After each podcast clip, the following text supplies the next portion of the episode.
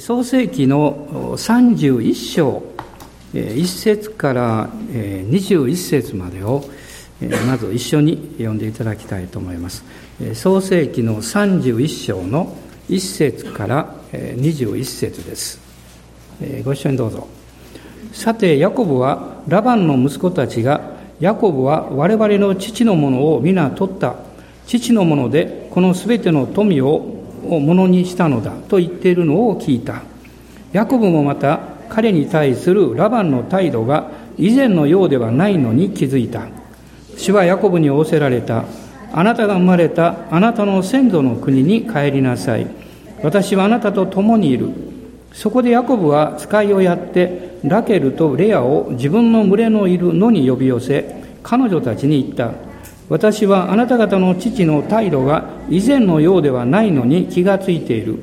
しかも私の父の神は私と共におられるのだ。あなた方が知っているように私はあなた方の父に力を尽くして仕えた。それなのにあなた方の父は私を欺き、私の報酬を幾度も変えた。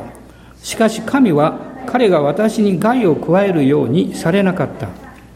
彼がブチゲのものはあなたの報酬になると言えば、すべての群れがブチゲのものを生んだ。また、島毛のものはあなたの報酬になると言えば、すべての群れが島毛のものを生んだ。こうして神があなた方の父の家畜を取り上げて私にくださったのだ。群れに盛りがついたとき、私が夢の中で目を上げてみると、群れにかかっている目上げは島毛のもの、ブチ毛のもの、また、また、まだらげのものであった。そして神の使いが夢の中で私に言われた。ヤコビを私ははいと答えた。すると見つかいは言われた。目を上げてみよ。群れにかかっている親木は皆島毛のもの、ぶち毛のもの、まだらげのものである。ラバンがあなたにしてきたことは皆私が見た。私はベテルの神、あなたはそこで石の柱に油を注ぎ、私に誓願を立てたのだ。さあ、立ってこの土地を出て、あなたの生まれた国に帰りなさい。ラケルとレアは答えて言った。私たちの父の家に相続財産で私たちの受けるべき分がまだあるのでしょうか私たちは父によそ者とみなされているのではないでしょうか彼は私たちを売り私たちの代金を食い潰したのですからまた神が私たちの父から取り上げた富は、すべて私たちのもの、また子供たちのものですから、さあ神があなたにお告げになったすべてのことをしてください。そこでヤコブは立って彼の子たち、妻たちをラクダに乗せ、またすべての家畜と彼が得たすべての財産、彼のパダンアラムで自分自身のものとした家畜を追って、カナンの地にいる父イサクのところへ出かけた。その時ラバンは自分の羊の毛を刈るために出ていたので、ラケルは父の所有のテラフィムを盗み出した。またヤコブはアラム人ラバンに内緒にして自分の逃げるのを彼に知らせなかった。彼は自分の持ち物全部を持って逃げた。彼は旅立ってユーフラテス川を渡り、ギルアでの産地へ向かった。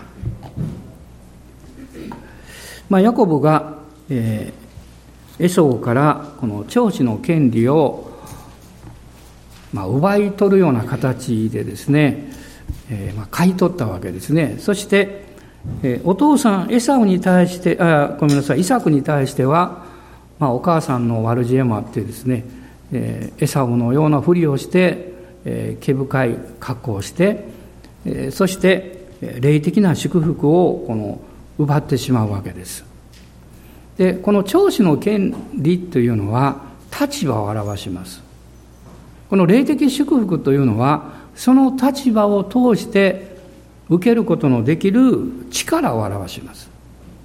私たちもイエス様を信じたときに、神の子という立場が与えられたとこう書いてます。まあ、口語訳では力が与えられたと書いてます。力とか立場、同じ意味なんですね。そして、この力や立場には、えー、その、それに伴うところの具体的なものが伴ってくるわけです。まあ私たちが今、ですから、この霊的なものをどう考えるかということが常に重要であるということを教えられます。まあ、前回も言いましたけど、人間にとって大事なことは、神の祝福によって自分の人生を祝福していただくという、そういう謙虚な生き方だと思います。ですから、クリスチャンであっても、霊的なものを軽く、あるいは軽んじ始めると、そこから問題がやってきます。まあ、意図的に軽んじなかったとしても、この世の事柄に心を使いすぎると結果として霊的なことを軽く考えてしまいますあるいは目に見えることにこの心配ばかりしていると目に見えないお方があなたを支えておられるということをついつい忘れてしまいますでも今朝私たちは覚えたいと思うんです職場であっても学校であっても家庭であっても教会であってもあなたや私が一人で佇んでどうしようかなと思っている時主は共におられるということです。まあ、この苦しみや戦いをどう切り抜けていいんだろうと考えるとき、神様はあなたの味方であるということです。このことを私たちが知っているということは重要なことだと思います。ヤコブはその経験をこのベテルでするわけです。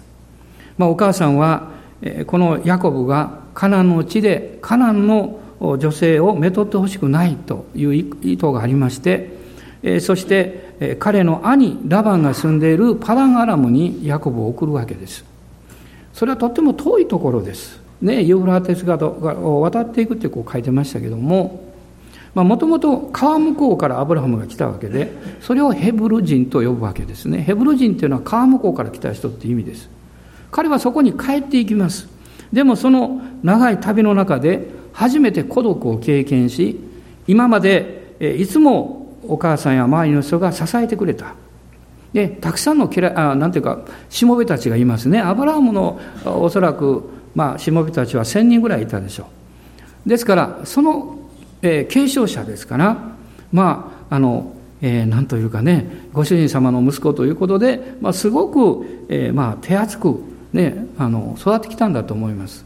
でも、彼はそこの状況で初めて一人になったんです一人になるって大事なことですあなたがえもちろん物理的に一人になる場合もあるしあるいは周りに人がいたとしてもあなたは孤独に感じることがあるでしょうでも前回申し上げたように孤独はあなたが神と出会う入り口です神はどんなにたくさんの人と出会われても必ず一人一人と出会われます右往の衆じゃないんです。一人一人と神は出会われます。ですから、私たちの側に、私たち自身が主に出会う備えが必要です。ヤコブに欠けていたのはそのことだったんです。ですから、環境的に彼は孤独にされて、そして、旅立っていくわけです。そして、この聖書にこう書いてました。あるところに着いた時、あるところ、それがルズと呼ばれていた場所でした。ルズっていうのはアーモンドという意味があって、見張るという意味を持っています。神様はあなたがこれからどう歩んでいくか、あるいはどの道を選んでいくのか、そのことを見張っていらっしゃいます。それはあなたを裁くため、あなたを苦しめるためではなくて、あなたに祝福を与えるためです。この祝福を神様から受ける鍵というのは、その人が上からの信仰を受けることです。信仰の霊を受けることを私たちは油注ぎと呼びます。精霊の油注ぎがあなたの上に臨むときに、あなたは信仰がやってきます。信仰がやってくると、願いがやってきます。夢が膨らんできます。期待感が湧き上がってきます。このベテルで、ヤコブは恐るべき夢を見ました。天からはしごがかかって、え水飼いたちが上り下りしていた。そこで彼は言いました。ここは天の門だと言いました。そして彼はその場所をルズをベテルと名付けたわけです。ベテルというのは神の家という意味です。彼はそこで信仰が与えられました。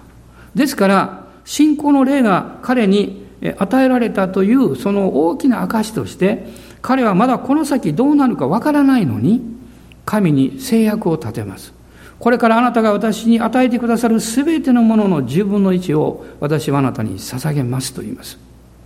まだ何も起こっていないのに、彼にはもうそれが確実に起こると信じることができたんです。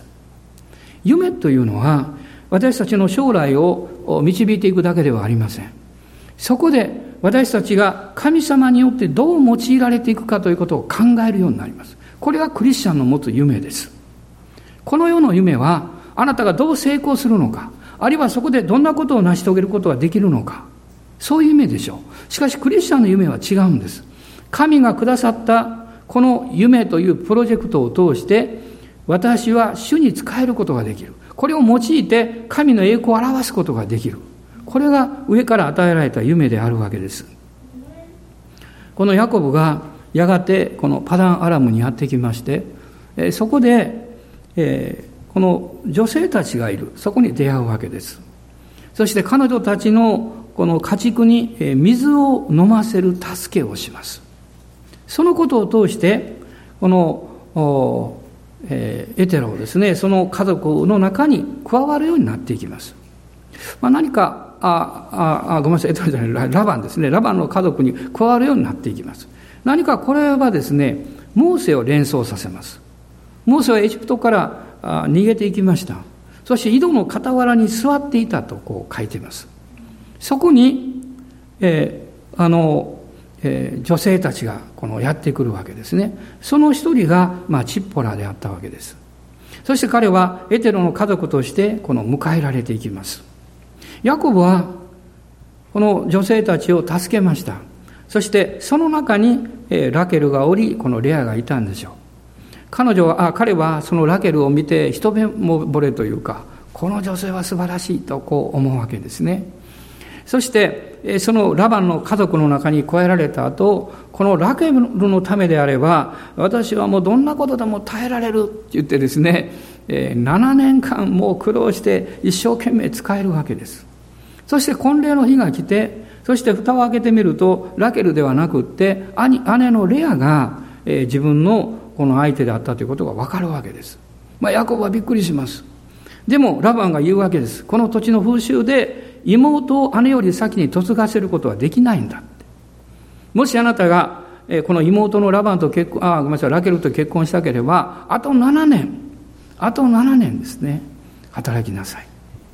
そしてヤコブは一生懸命働きます。合わせて14年。でも御言葉にこう書いてます。ヤコブはラケルを愛していたのでその7年がですねあとの7年ですねそれを決して長くは感じなかった。愛するってすごいなと思います。皆さんが人生の中でその家庭のために家族のために困難を乗り越えてこられた。誰が何と言おうがあなたはそのことを明かしすることができるでしょうでもあなたはそれをなぜ乗り越えることができたんでしょう愛があったからです。あなたは何か益を得るために儲けるためにそうしたわけではないと思います。愛はあなたに新しい力を与えてくれます。あなたの人生に本当の希望を見せてくれます。そして生きるということは素晴らしいんだということを教えてくれます。私たちはこの聖書を見て読んでいて教えられるんですね。この世においてやることがたくさんある。勝ち取ること、成功させること、うまくいくこと、たくさんある。でも、それらのことというのは、それが達成された瞬間に虚しくなります。それらのことは、うまくいった瞬間に、もう次どうしたらいいんだろうかと思います。しかしあなたの中に神様から愛が与えられて、そして神様の愛に動かされて、あなたの人生が歩んでいきますと、充実感があります。喜びがあります。ヤコブは信仰がありました。自分が神に選ばれた器であるということを母から聞き、そしてそのことを信じたんでしょう。ですから、あまり好まなかったかもしれないですけど、お兄さんにですね、まあ、うまく計らって、長子の権利を奪ってしまって、またお父さんを欺いた。皆さん、この息子がですね、父を欺くというこの行為、これは誰よりも本人にとっては辛いことだと思います。それは大きな傷跡になります。もし私たちが不本意であったとしても、正直に言えなくって、それが何か良い結果をもたらさなかったならば、その人は自分を責めるでしょう。この世において多くの人たちは、そのようにして命を絶つ人さえいるわけです。しかし、彼はそれに耐えることができました。なぜなんでしょう？それは彼はその目的、その動機づけというものを正しいと信じていたからなんです。それは私は主に選ばれて霊的なものを大切にし、それを優先していくんだという一つの彼のこの論理があったわけです。しかしそれは決して正しいあり方ではなかったわけです。神様の御手に委ねるということは勇気がいります。その状況や環境があなたの願っているようにはすぐに動かないということが現実に起こりうるからです。まあ、ここにいらっしゃる皆さんも、もう長い人生を歩んでこられた方もたくさんいらっしゃいます。そして、おそらく同じように私が感じているように感じていると思います。それは、人生というのは自分が願ったようにはいかないんだということです。しかし私たちはキリストと出会った時にもう一つのことが言えます。人生は自分の願った通りにはいかないけど、私が考えていたよりも素晴らしいことを神はしてくださる。皆さんどうでしょうか？私が考えていたことよりも素晴らしいことを神はしてくださる。それを私たちは信じることができるんです。今まだ戦いの中にいる方もおられるでしょう。忍耐が必要な方もおられるでしょう。どうぞ神様から恵みを受けて逃げないでください。そこを通ってください。しっかりキリストにつながってください。神様を礼拝することを大切にしてください。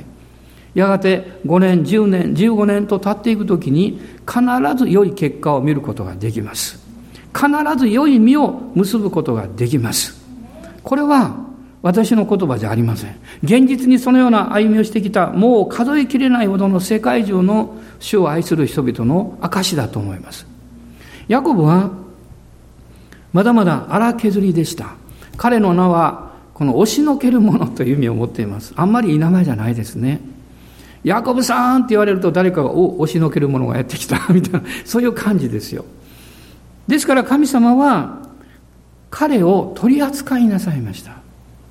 荒削りであるということは、磨いていく必要があるわけです。内側を変えていく必要があるんです。このヤコブは神に選ばれたんです。そして神によって信仰によって義とされるという経験をこのベテルでしていくわけです。しかしもう一つの経験が必要でした。それは彼の人生が性別されていくということです。清められていくということです。これはどういうことかっていうと、その人生のあらゆる面が神様の手に捧げきれるように変えられていくことです。清めるっていうと、なんか外側のこう、正しさやこう、清さというそういうイメージが強いんですけど、そうじゃないんです。神様の手に委ねた瞬間に私たちは清くなります。どんなに良いものも、あなたが自分で握っていると、それは清くないものになります。清さというのは神ご自身の中にあるからです。ですから、御言葉はですね、私たちがキリストイエスにあるときに、義と聖と贖いになられた。私たちがね、そうさせられたんだと書いてます。この聖というのは清いということです。このヤコブはですね、その経験をする必要があったんです。つまり、彼には立場が与えられてました。資格が与えられてました。しかし、そのような神に選ばれた器として、霊的祝福を受け、経験していく器に変えられていくということが必要です。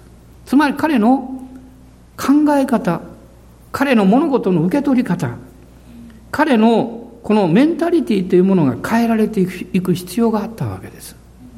この出エジプト記の19章を見ていただきたいんですが、この19章の中に、イスラエルの民がエジプトからこの430年間彼らはエジプトにいたんですけども、そこからカナの地に向かう、その途中、この荒野の経験を40年間します。1年経って彼らはこのシナイ山におります。そこで神様がモーセを通して十回を与え、また幕屋を与えられますけれども、その時に主がモーセにを通してイスラエルにおっしゃいます。19章の5節と6節です。19の5と6です。ご一緒にどうぞ読んでください。今もしあなた方が誠に私の声に聞き従い、私の契約を守るなら、あなた方はすべての国々の民の中にあって、私の宝となる。全世界は私のものであるから、あなた方は私にとって祭司の王国、聖なる国民となる。これがイスラエル人にあなたの語るべき言葉である。神様はモーセに対して、私の声に聞き従い、私の契約を守るなら、私の宝となる。こうおっしゃいました。でも、これは、えー、現実からいくと逆です。あなた方は私の宝の民であるので、私の声に聞き従い、私の契約を守るんです。ということです。あなたがキリストによって新しく生まれ変わることが先です。クリスチャンのように生きるんだということは後回しです。クリスチャンになったらこれをやめなきゃいけない、これをしなきゃいけない、そんなことは後回しです。もしそれを優先すれば、あなたは宗教をやってることになります。イエス様はいつもおっしゃいました。私に従ってきなさいです。私の羊は私の声に聞き従うです。イエス様は決して弟子たちに、私が言うようにこれをせよとは言いませんでした。イエス様が彼らに与えられた戒めはたった一つです。互いに愛し合いなさい。その愛し合うということ自体も、キリストに従うことによってのみその力が与えられます。もし私たちが、私はクリスチャンだからもっと愛さなきゃいけないと考えたらどうでしょう？あなたは自分の力でそうやろうとして、ほぼ間違いなく失敗します。ほぼ間違いなく腹が立ちます。ここまで我慢してそれを認めてくれないのかとあなたはきっと言うでしょう。神様はこのイスラエルの民に宝の民なんだとおっしゃいました。しかし宝の民は宝の民としてその生き方が現れなきゃいけない。ね、もしその国の王子や王女がですね古事記のようなふりをしてどこかに座っていたらおかしいと思います。ね、古事記のふりをしようが、あるいは綺麗な服をしよう、着ようが、その立場は同じなんです。立場は同じですけど、生き方が違うんです。あなたは神の子供とされています。神の国において息子娘にされています。あなたはこのように頭を下げて何か物乞いをするようなその生き方をするようには召されていません。あなたは確信を持って自信を持って神様が私の人生を祝福し、そして勝利をくださるんだという誇りを持って生きていきます。皆さん、クリスチャンというのは、どんなことがあっても、霊的な誇りを失っちゃいけないと思います。あなたが霊的な誇りを失うと、あなたはこの世と妥協してしまいます。この世に、そのこの世の声に私たちは尻尾を巻いて逃げていくようになるんでしょう。モーセに主がおっしゃったこと。あなたは宝の民、あなた方は宝の民。でもあなた方はもう300年以上も奴隷の扱いを受けて、あなた方の心の中はもう奴隷の考え方になっている。何かあるとすぐに恐れる。何か新しいことがやってくると逃げようとする。ね、そして変わったことが起こるとあなた方は、近寄ろうとしない。何か声を出すともっと責任を負わさられるんじゃないかと思っていつも沈黙している。これは奴隷なんです。これは奴隷のメンタリティなんです。しかし皆さん、子というのは自由なんです。子はその相手が王様であろうが、ね、どういう立場の上の人であろうが、話すことができるんです。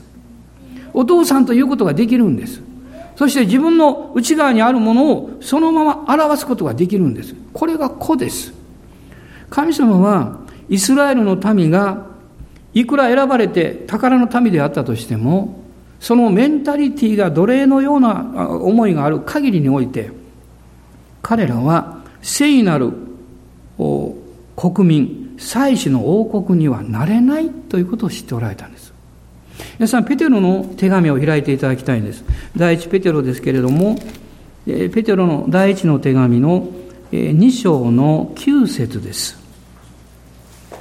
2章の9節、えー、どうぞ。しかしあなた方は選ばれた種族、王である祭司、聖なる国民、神の所有とされた民です。それはあなた方を闇の中からご自分の驚くべき光の中に招いてくださった方の素晴らしい見業をあなた方が述べ伝えるためなのです。素晴らしい見業を述べ伝えるため、ここには何か自発的に積極的に喜びを持ってというものを感じるわけです。その、そのような生き方というのは、その人の中に確信と誇りがないといけないんです。大丈夫だという信仰がないといけないんです。それは、選ばれた種族、王である、えー、祭司、聖なる国民、彼の所有、神の所有とされているということを確信することです。皆さん、私たちの生活の中で、自信を失わせたり、あるいは物事に対して躊躇させたりするのは何なんでしょうかもちろん環境がやっていきます。思わぬことが起こってきたり、誰かの言葉でそういうのあるかもわかりません。でも、最終的には、あなたのその気持ちがそうするんです。あなたの気持ちがあなた自身に確信を失わせたり、逆に確信を持たせたりするんです。もし誰かがですね、お前なんかできるかって言ったとします。その瞬間にあなたが、やっぱりダメかなって思うと、自分に対してこう言います。俺はできんなって思います。そして、えー、敗北の方向に行くと、どんどんどんどんエスカレートしていって、あなたが好んでいないのに好んでいない場所に行ったり、好んでいないことをしたり、好んでいない自分の生活に入ってしまいます。どう断ち切るんですか？もし誰かがそんなことを言ったとしたときに、あなたはこう言います。確かに私はそうかもしれない。しかし私はイエス・キリストによって強いんだということです。イエス・キリストによって私の人生は変えられているんだということを宣言します。その声に対してノーと言います。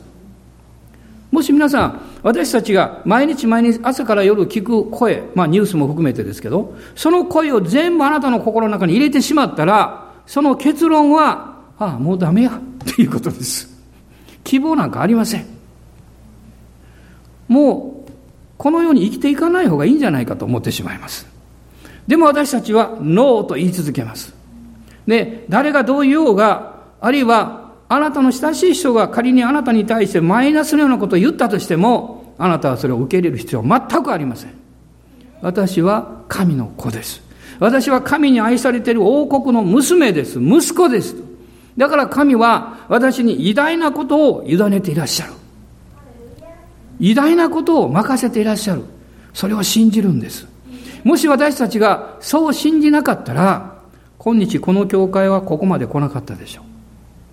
とっくに私たちは、ね、もう尻尾を巻いて歩いていくような、そういう状況に陥ったでしょう。チャレンジは私たちを前進させます。困難は私たちにより確かな希望を見る勇気を与えます。難しいと思えるような状況は私たちに対して深い情熱を湧き上がらせます。難しいからやるんです。できないって言うから、私はキリストにあってできると宣言するんです。天の弱じゃないですよ、これは。私はもう、もう結構天の弱だったから、クリスチャンになる前は。イエスと言うとノー、ノーって言われるとイエスというね。でも、そんなんで言ってんじゃなくて、今私たちが大丈夫だという時、それは、私にはものすごい方が後ろについておられる。私には力強い方が私のうちにおられる。それを知ってるからです。皆さん大人の方におっしゃってください。あなたにはすごい人がいるみたいですねって。あなたにはね、すごい人がいるみたいですね。最高の人がいるわけですよ。この31章からヤコブの人生というのは大きく変化していきます。振り返ってみると、ラバンの家に来て20年が経っていました。20年って長いですね。成人。ですからね、日本だと。まあ、成人式ちょっと下がるみたいですけど、もう二十歳ですからね。長いですよ。でも、その人生の中で彼は大きく変えられてきました。彼はそこで経験したことは何なんでしょう？おそらく一つは自分の弱さだと思います。弱さ。もう一つは神様の恵みだと思います。そして彼はあることを学びました。それはこの偉大な方を信じる信仰によって受ける恵みは制限されないということです。もう器がありませんというと油が止まります。しかし私はまだまだ信じますというと油はと止まりません。ヤコブはそういう経験をしていきます。そして時が満ちて神が環境を動かし始められます皆さん最終的にね私の環境は神様の見てによって動いていくんです。もう早く何とかしなきゃってね慌てる必要はありません。あの私はもともと性格的に例えばですねあの昔はバスによく乗ってましたね。その電車が駅なかったから。でこのバス停の近くに行った時にバスが着いたとします。どうしますか？走るか？諦めるか？どうしますか？私はほとんど走ったことがありません。諦めたこともありません。誇りを持って歩きました。バスになんで僕は支配される必要があるんだって。バスの時間になんで私が支配される必要があるんだってね。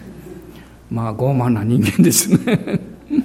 もう一つはねかっこ悪いから走れなかった でも今はまあもちろん今は大事な時は走りますけどあまり走らないでしょうねそれは知ってるからです神は最善を最善の場所で最善の時に用意しておられるだから慌てる必要はない。もちろん私は怠け者になっちゃダメですよ。でも、私たちは誠実に、えー、本当に心を込めて生きているんであれば、周りの環境にあなたが合わす必要はありません。神が周りの環境を動かして、あなたの人生に合うように変えてくださいます。ただし、それは常に良い方法で良い形でということではありません。あなたにとってですよ。ね、このヤコブの場合もそうです。この31章の最初に書かれていることは、このラバンの息子たちが悪口を言った。あのヤコブが豊かになったのはお父さんのものを盗んだんだって。彼は盗みなんかしてません。でも、そう言われても、彼は何も言えなかったでしょうね。彼は兄から盗んだんですから。父から盗んだんですから。彼はこの時にそういう心境というものをもっと理解したと思います。おそらくその時に彼は、あの、あ、自分愚かだなっていうことを思ったんじゃないかなと思います。しかし彼には幸いなことにこの20年間、その信仰が培われていたんです。強くなっていたんですね。また、ラバン自身も彼に対する態度が変わってきました。少し冷たくなってきました。それはなぜかっていうと、ヤコブが主によって非常に祝福されたからです。皆さん残念なことにね、祝福されると必ず妬みが周りに起こってきます。気をつけてください。教会でもそれは起こります。クリスチャンの間でもそれは起こります。特に親しい仲間だと余計起こりやすい。あなたがいつもへりくだっていないと。あなたはその時そういう経験をした時にどうぞ覚えてください。私も経験してるから言えるんです。それは、あなたに対して神がチャレンジを与えてます。チャレンジを与えてます。私、私があなたをあなたの友やあなたのそばに祝福されている人以上にあなたを祝福できるということを信じるかというチャレンジです。私たちは信じます。神様あの兄弟あの姉妹をこんなに祝福してくださったんだったら私も必ず祝福してくださいますそう信じることができるこれが健全なんですヤコブはこの妬みによって嫌なことを言われました冷たく扱われましたそしていよいよ時が来たんだなと思いましたでも皆さん注意してくださいよ彼はそう思ったからラバンの家から出たわけじゃないんですよ環境が辛くなったからその家を出たんじゃないんですよ。ここが大事なことです。ここがヤコブが20年の間に変わったことなんです。皆さん、年を伊達に取ったらダメだと思いますよ。一言じゃないですけども。ね。それは何かを学ぶためですよ。ヤコブを学びました。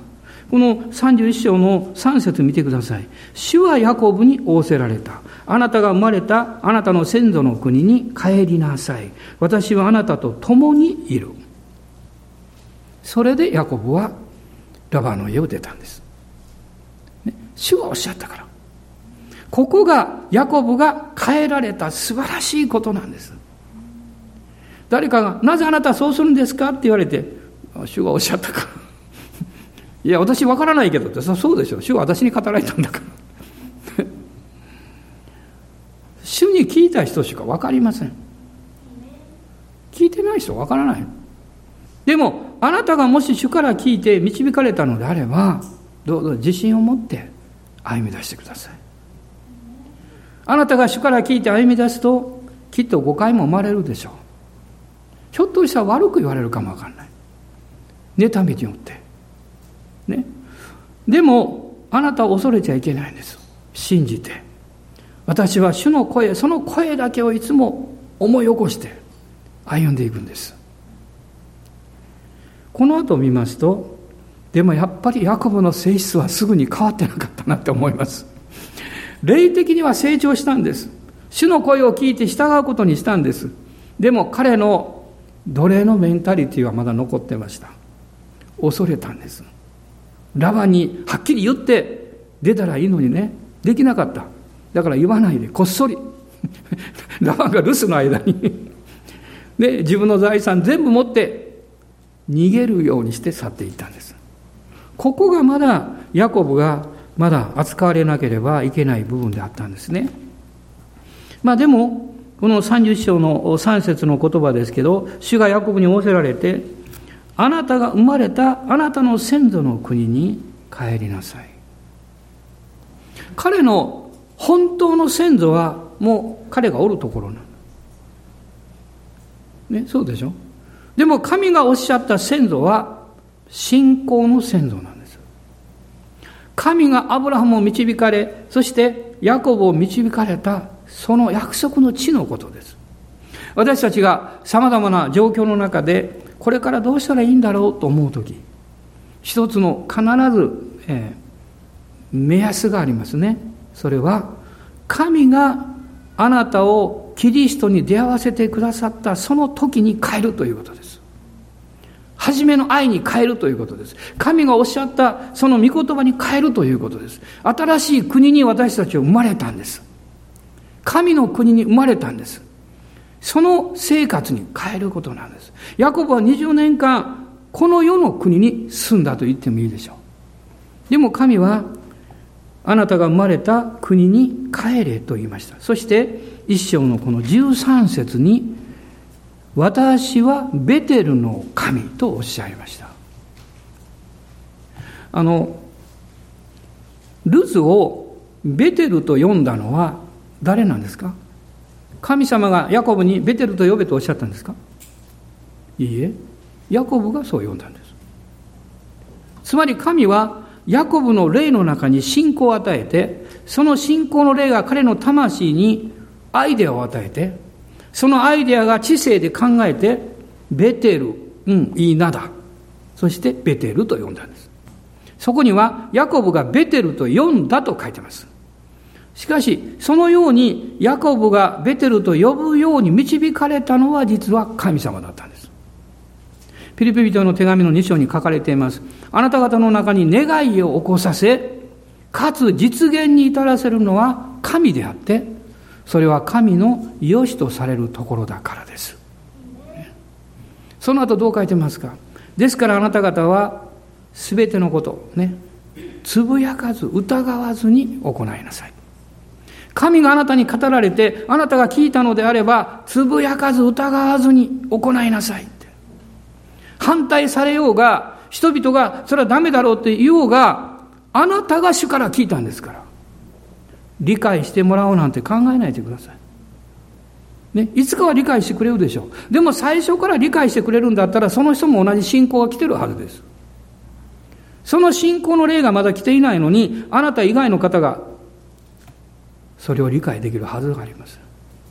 むしろあなたが神様から受けたビジョンが大きければ大きいほど周りは分からなくなって反対します。それはあなたを大切に考えているからこそ反対するんです。でもあなたには分かっています。私にとって一番大事なことは主に喜ばれることです。ですから、主の御声を私は聞いたので従います。そして必ずそのような信仰には祝福が伴ってきます。このヤコブはこの後しばらくの間この困難を通らなきゃいけません。でも神はこうおっしゃったんです。私はベテルの神。あなたがベテルと呼んだその信仰を私は私から出たものであるということを知っている。だからあなたにベテルの神とあえて呼ぶんだと神はおっしゃっています。そしてこの13節の後半を見ていただきたいんですさあ立ってこの土地を出てあなたの生まれた国に帰りなさい。帰りなさいっていうのは、もともとあなたがそこから来たからって意味です。ね、だからその国に帰れ。今あなたは神の国の住民ですよ。今あなたはキリストによって新しく生まれた人です。そして神はあなたにおっしゃるんです。私もあなたに約束したベテルの神です。ベテルの神です。あなたが選んだベテルの神です。彼は従っていくんですけど、まだ恐れがあったんですね。ですから、この31章の21節、21節見るとこう書いてます。彼は自分の持ち物全部を持って逃げた。逃げたと書いてます。逃げなくてもいいのに。逃げるというのは恐れがあるからです。こんな言葉があるでしょ？悪いことをしたい人は警官の姿を見ると逃げるって。ね、聖書にもありますね。悪しき者は大物もないのに逃げるって書いてます。彼は逃げる必要なんかなかった堂々と出ていけばよかったんです。これはまだ彼が選ばれ新しくされているにもかかわらず、彼の魂はまだリニューアルされていなかった、完全には。私たちもそうですよ。毎日の生活で救われていて、主に従っていても、不安も問題も恐れもやってくるでしょう。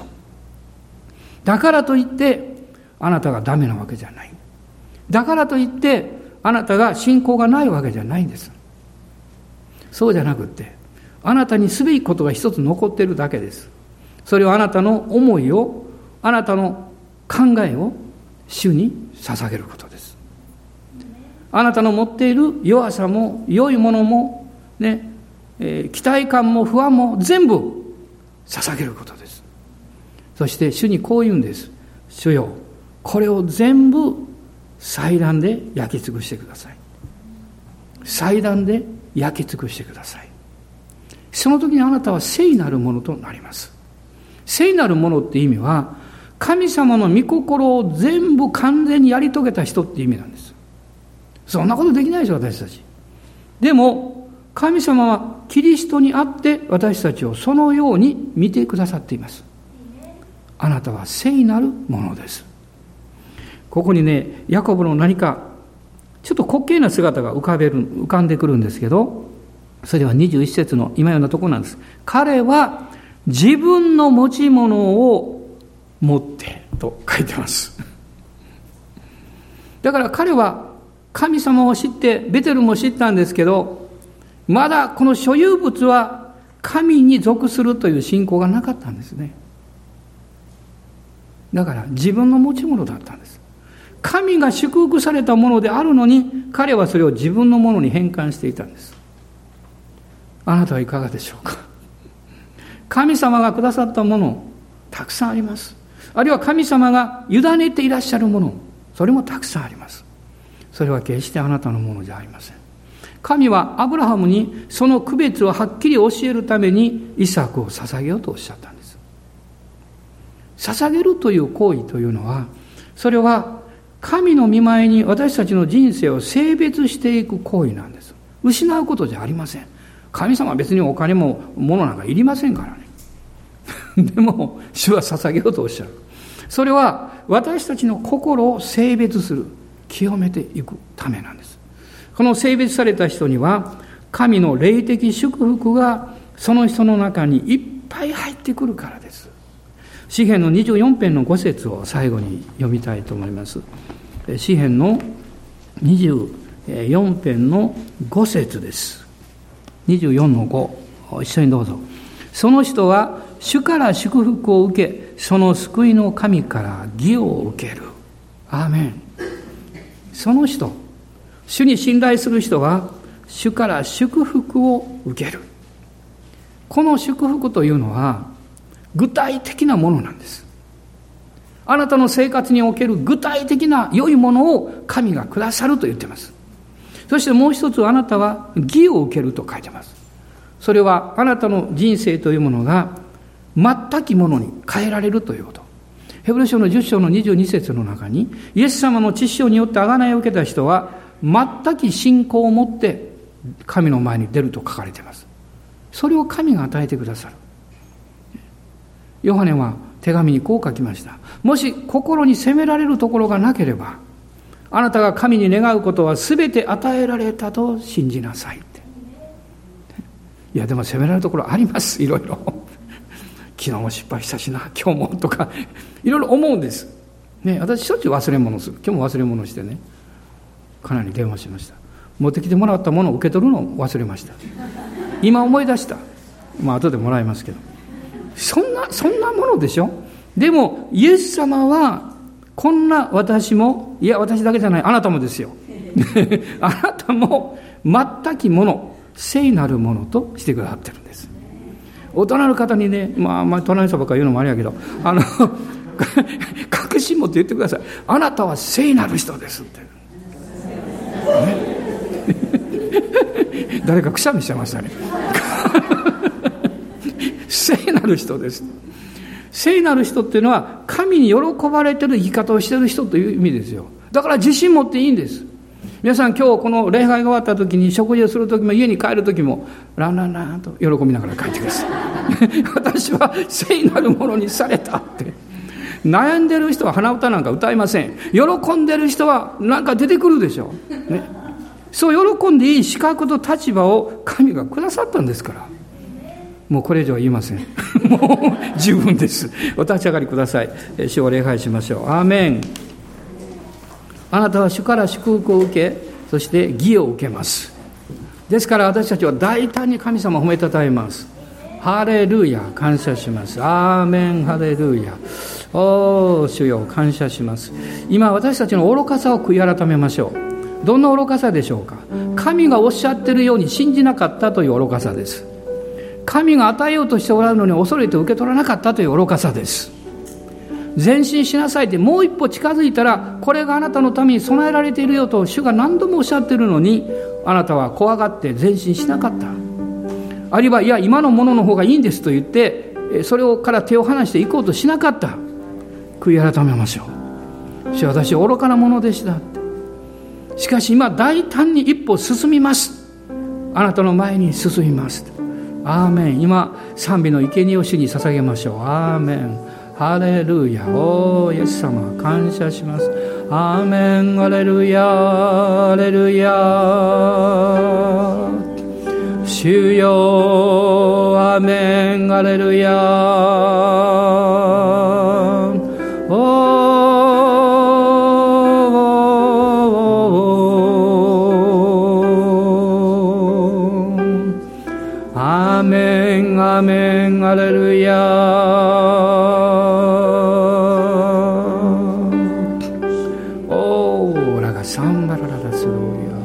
今祈りの中で思い浮かべてください。あなたの生活や仕事やあなたが主の前にしていることその一つ一つを主が清めてくださっている。御知潮によって許してくださっている。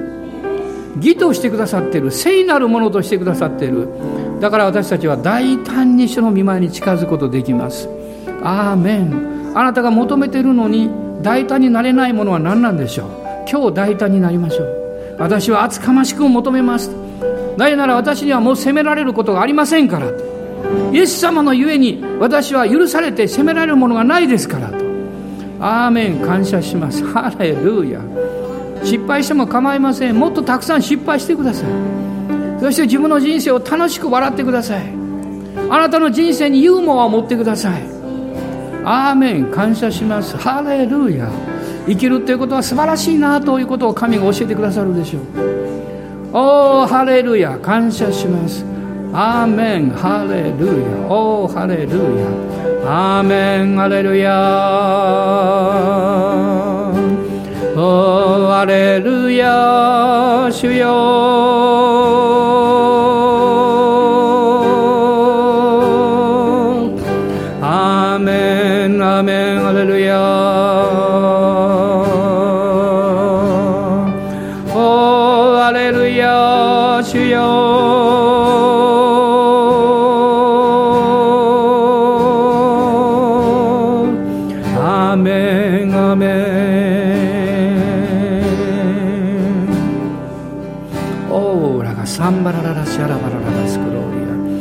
暑い日疲れが出ている時が続いています。しかし霊的には強くなってください。あなたの信仰の霊を解放しましょう。大胆に新しい言葉で語ってください。オーラがサンバラララシャラバラララスカラララスローリア。インダラララスカラバガラララサンバララスカラララシローリア。インデレビガラララサンバララスカラバラララスローリア。オリリハンバーララスカラバガラララシーディビリビアンバラララスクローリア。ある方はこのメッセージをインターネットで電車の中で聞かれるでしょう。あなたは今このメッセージを聞いて内側から新しい言葉があふれてきます。内側から賛美が湧き上がってきます。おーハレルヤオーラバカサンバラララスローヤハレルヤアーメンアーメンアーメンイエス我が王賛美で迎え栄光の主の御座を設けたまえ主よアメン私は神のもの。アメン。ゆえに神に捧げ。んアレルヤ御心のままに収めよ主イエスを。アメアメイエスアレルヤ。我が王リリビハンバラララスローヤ賛美で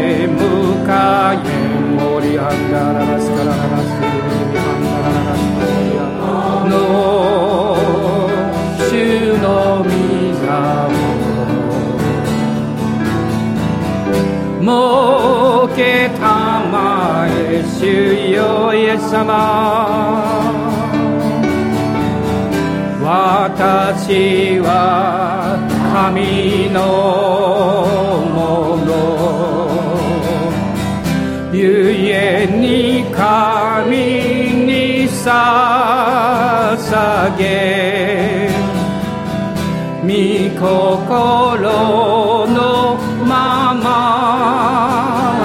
に収めよう主よ。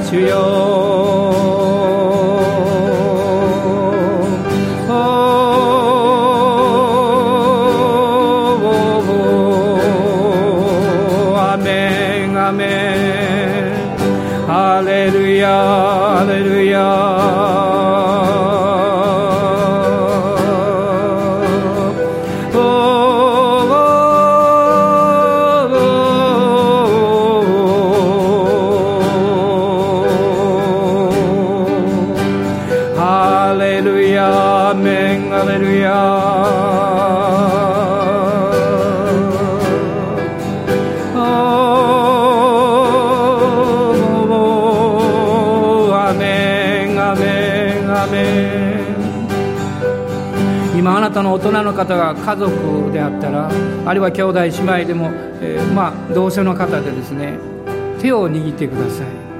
手を握ってください。主はこのように語っておられるように思います。あなたの隣にいるあなたの兄弟あるいは姉妹あなたの家族の痛みを感じなさい。私は今日それを癒している。その痛みを一緒に受け取りなさい。言葉にできない苦しかったこと辛かったことそれをあなたが今受け取りなさい。そして主が癒してくださる。その癒しを受け取りなさい。アーメン。アーメン。今しばらく一緒に主をあがめましょう。手をつないでそのように祈ってください。オーラがサンバラララスコローリオーラがハンガラララシャラバラララサンドローリア。イリリハンガラララシャラバラララサンドローリア。ンバララお主よりハンバララスリーガランダー。オーラがハンガーシュリリリハンドローリア主は知っていらっしゃいます。主は知っていらっしゃいます。おおハレルヤ。オーラのサンバララスローリアそして主はおっしゃいます。あなたはよくやりました。あなたはよくやりました。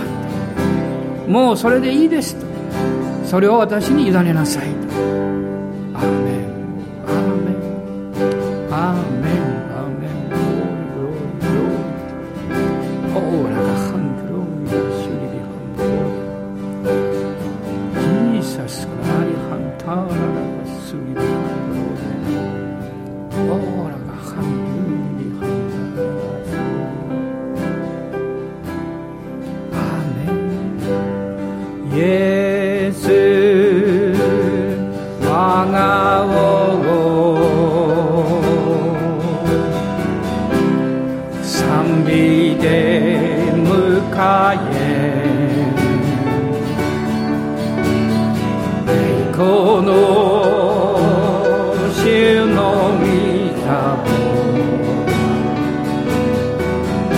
もけたまえ主よ雨。私は神の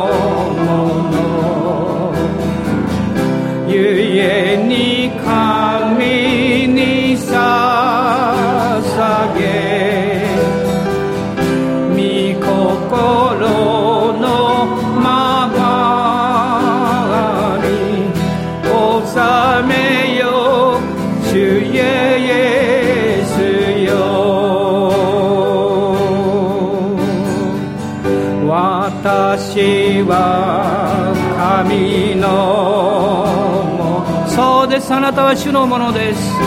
ゆえに神に捧げ